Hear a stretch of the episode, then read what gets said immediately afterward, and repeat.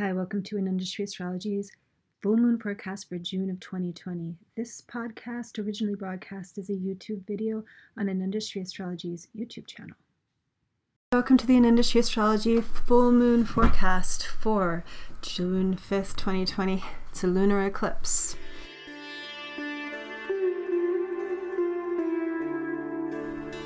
The energy is building in a very unique way this cycle because we are in eclipse season. How are you feeling? The moon is waxing, getting brighter and bigger. And on June 5th, 2020, the moon will reach its brightest, become full. It will pass through the shadow of the earth and then begin to wane again. Angry, frustrated, exhausted, anxious. Lunar eclipses are transformative, intense, volatile times. They are often felt weeks, sometimes months before, and can extend in their influence for years in their impact. This lunar eclipse certainly is a exceptional time. This particular lunar eclipse is in an alignment that is very unique and it's one that I've been looking at for quite some time, actually more than a year, and concerned about, to be honest, because there is a great deal of energy in this lunar eclipse. This lunar eclipse is not total, it's actually penumbral, um, partial lunar eclipse, but it's still very important, very powerful, and it is peaking between 12 12 p.m. and 12:24 p.m. right in that time period. So it's not visible in the United States or America or South America, but it is visible in Europe, um, I believe, in Africa and Asia, Australia. This eclipse is in the nakshatra, the Vedic lunar mansion, the area of the sky, the star. Actually, that's close to this lunar eclipse is called Jyesta, Jyesta nakshatra. Jyesta is a very unique star. It is situated right in the heart of the scorpion. Its um, name in Latin, the star is Antares. It's a red giant star that looks a lot like Mars. So, some in ancient times they used to call the star the rival of Mars. Being in the heart of the scorpion, which is ruled classically by Mars, there is a very strong connection to this energy of Mars, who is a warrior. He is battling for freedom or for his space, for the courage, you know, to stand up for what is right. Jyesta's Shakti, this description of Jyesta's power, is to rise up and overcome.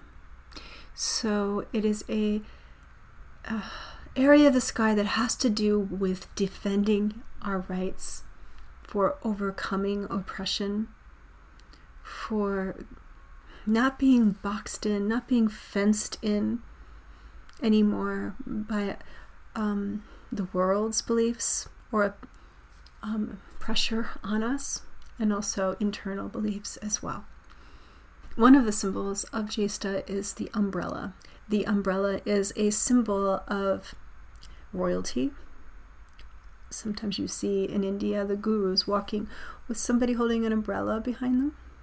It's a symbol of protection, not just for the, the king or the person who it is held behind, but for all the people who gather around as well. So Jyesta is a star of social issues too, and social justice. Now combine this with the power of Rahu and Ketu right now is quite exceptional. And there's another thing that's happening too with this lunar eclipse. This lunar eclipse is occurring exactly as Mars reaches the midpoint between the sun and the moon.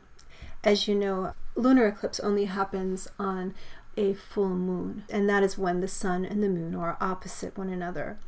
But this happens to be occurring right as Mars is exactly making a square aspect to both the Sun and the Moon, creating a sort of T square. That's a Western astrological term. But it is a very powerful alignment that magnifies the power of Mars, this Jyesta energy as well, to fight. It's quite explosive and fiery. Now, the power of Rahu always gets stronger during eclipses, as I was saying, Rahu and Ketu both. And Rahu is also known to hold a lot of very old wounds, ancient wounds, especially involving systemic injustice and oppression, how we are evolving. And that's and ultimately what Rahu does. He push he pushes us to evolve and find alternative ways to be with each other. He changes the status quo. And sometimes it can be very violent. There is nothing actually more violent than Rahu. Honestly, Rahu and Ketu can be huge explosions that overturn tables of injustice and overturn heavy energy that only, you know, that needs to be uprooted. Now, Mercury entered Gemini. It's where Rahu's been for the last year and a half. So, what happened was the two have come together in the last week. And basically, Mercury is breaking this Kalasarpa yoga because he's passing through the head of the snake and coming out the other side. The first time in many months this has happened. But we have a very volatile energy of Mercury leading now this Kalasarpa yoga in his own sign. Now, what's good about this is Mercury is so strong that he is ultimately giving voice to what has been left silent or unheard. And that is unfortunately been um, seen in, uh, you know, in riots, in um, lashing out in different ways, and a lot of people have been very hurt by this. And this is the danger of Rahu always. But Mercury's power is getting stronger and stronger too as he's moving forward away from Rahu. So we are getting a sort of momentum now of exposure and communication that needed to happen. Connectivity as well, community forming, especially on the grassroots level. That's what Mercury can do. Now, it is not, as you know, Mercury is the god of communication, the planet that controls communication. And so we do have to be careful on the other side of this that there can be a lot of confusion, there can be a lot of misinformation, like we don't have enough already, but it can actually be worse now. So be very careful with um, what you read and what you see right now and how you communicate your feelings as well. Things can get misinterpreted, things can get actually quite um, warped with Mercury Rahu too. So you need to listen right now. That's really it's really important to just listen and witness and be present with what is. Because when Mercury becomes very in the now, in the moment, that's when Mercury's power is actually the most balanced and strong. So being present with any kind of interaction or um, exchange that you're having. And I would avoid any kind of intense conversations online. I think sometimes that only makes Rahu stronger. The internet is sort of a place where things can get very twisted. But coming into your community, doing um, especially meditation and and maybe finding really practical ways to help others is a great way to channel this energy of the eclipses. It's true, Mercury's on quite a journey, and he will be going retrograde later on this month, and he will be involved with another eclipse that looks quite intense as well. We have actually two more eclipses, one on June 20th, and then another on the 4th of July, which happens to be Independence Day for people in the United States. This is actually quite a powerful omen for this country. So there's a lot of potential for changing the standards and really uprooting things that are not working anymore um, on a political level here in the United States, but also for everyone in the world on a personal level. Also, just a few days before this eclipse, we have Venus, which is retrograde. She's been retrograde since June, or sorry, May 13th. Venus will be also joining the sun, going completely combust. So there's another thing, kind of eclipse happening of the heart at this time. I taught a class last month on Venus retrograde, and um, it included the Venus horoscopes for 12 signs for this whole Venus retrograde cycle that's going to be continuing into June. So if you would like to find out more about that, you can still purchase it. I still have it for purchase, not much longer. Um, the link for that will be below too. So I think it's time to do the tarot reading. Let's just see what the tarot cards have to say about this lunar eclipse coming up in Jyesta Nakshatra.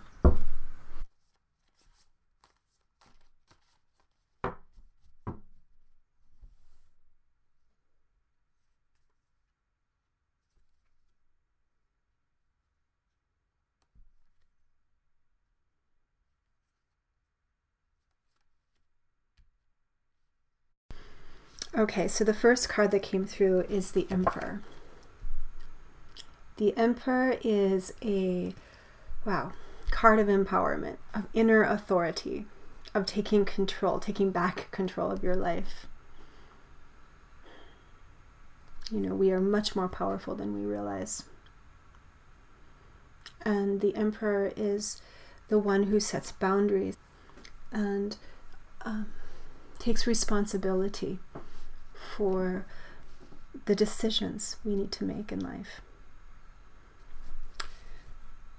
And the eight of wands. This is a very fiery reading. There's a lot of fire here, very Mars energy, which makes sense with this powerful Mars square we're having to both the sun and the moon, this um, midpoint Mars. So here we have, actually, it's the eight of wands which has a very mercurial energy too, right? So, yeah, it is an explosion. There is something electric, something uh, chaotic, something terrifying too, in the way we can feel. Um, there is like this sort of anxious magnification of vata of um, mercury of the of the mind of the messages of that like i said also the misinformation too. But it's a beautiful card because it really does you see the rainbow. I love there is saying that there is something that's coming out of this. After the storm there is a rainbow right? And there needs to be movement. And you know, Mercury is in Ardra Nakshatra. That's where we've had a lot of eclipses last year too, because that's where Rahu has been. And Ardra is also the god of the storm, the nakshatra of the storm. So, yeah, stormy times. But things are moving. There's a quickness to all of this. And then the Four of Wands. Things are going to settle down.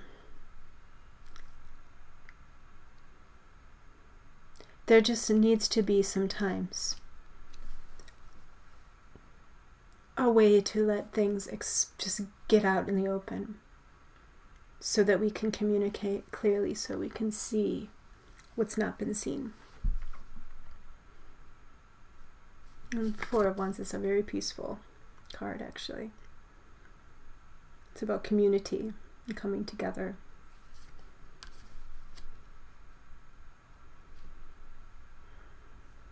Okay, take a look.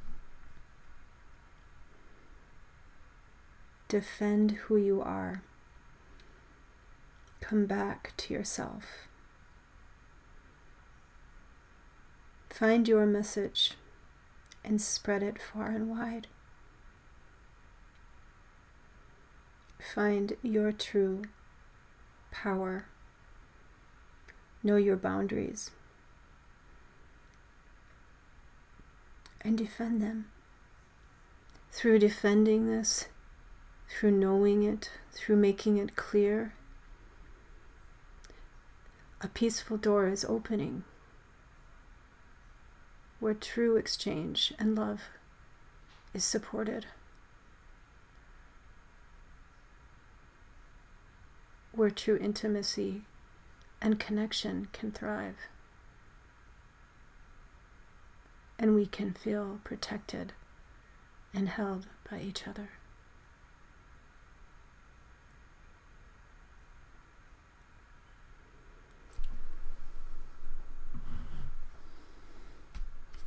Okay. Thanks for coming to the Nandashri Astrology Lunar Eclipse forecast. I just to say again, I offer Vedic astrology readings and tarot readings online. You can book a session with me below. Also, get on my newsletter, it's free, and I've been doing it for a long time now, every new moon and full moon. Um, and also like this channel. If you do, I appreciate it. And comment. I love to hear your experiences, share with me, and I will see you soon on this next solar eclipse coming up. Take care out there, okay? And um,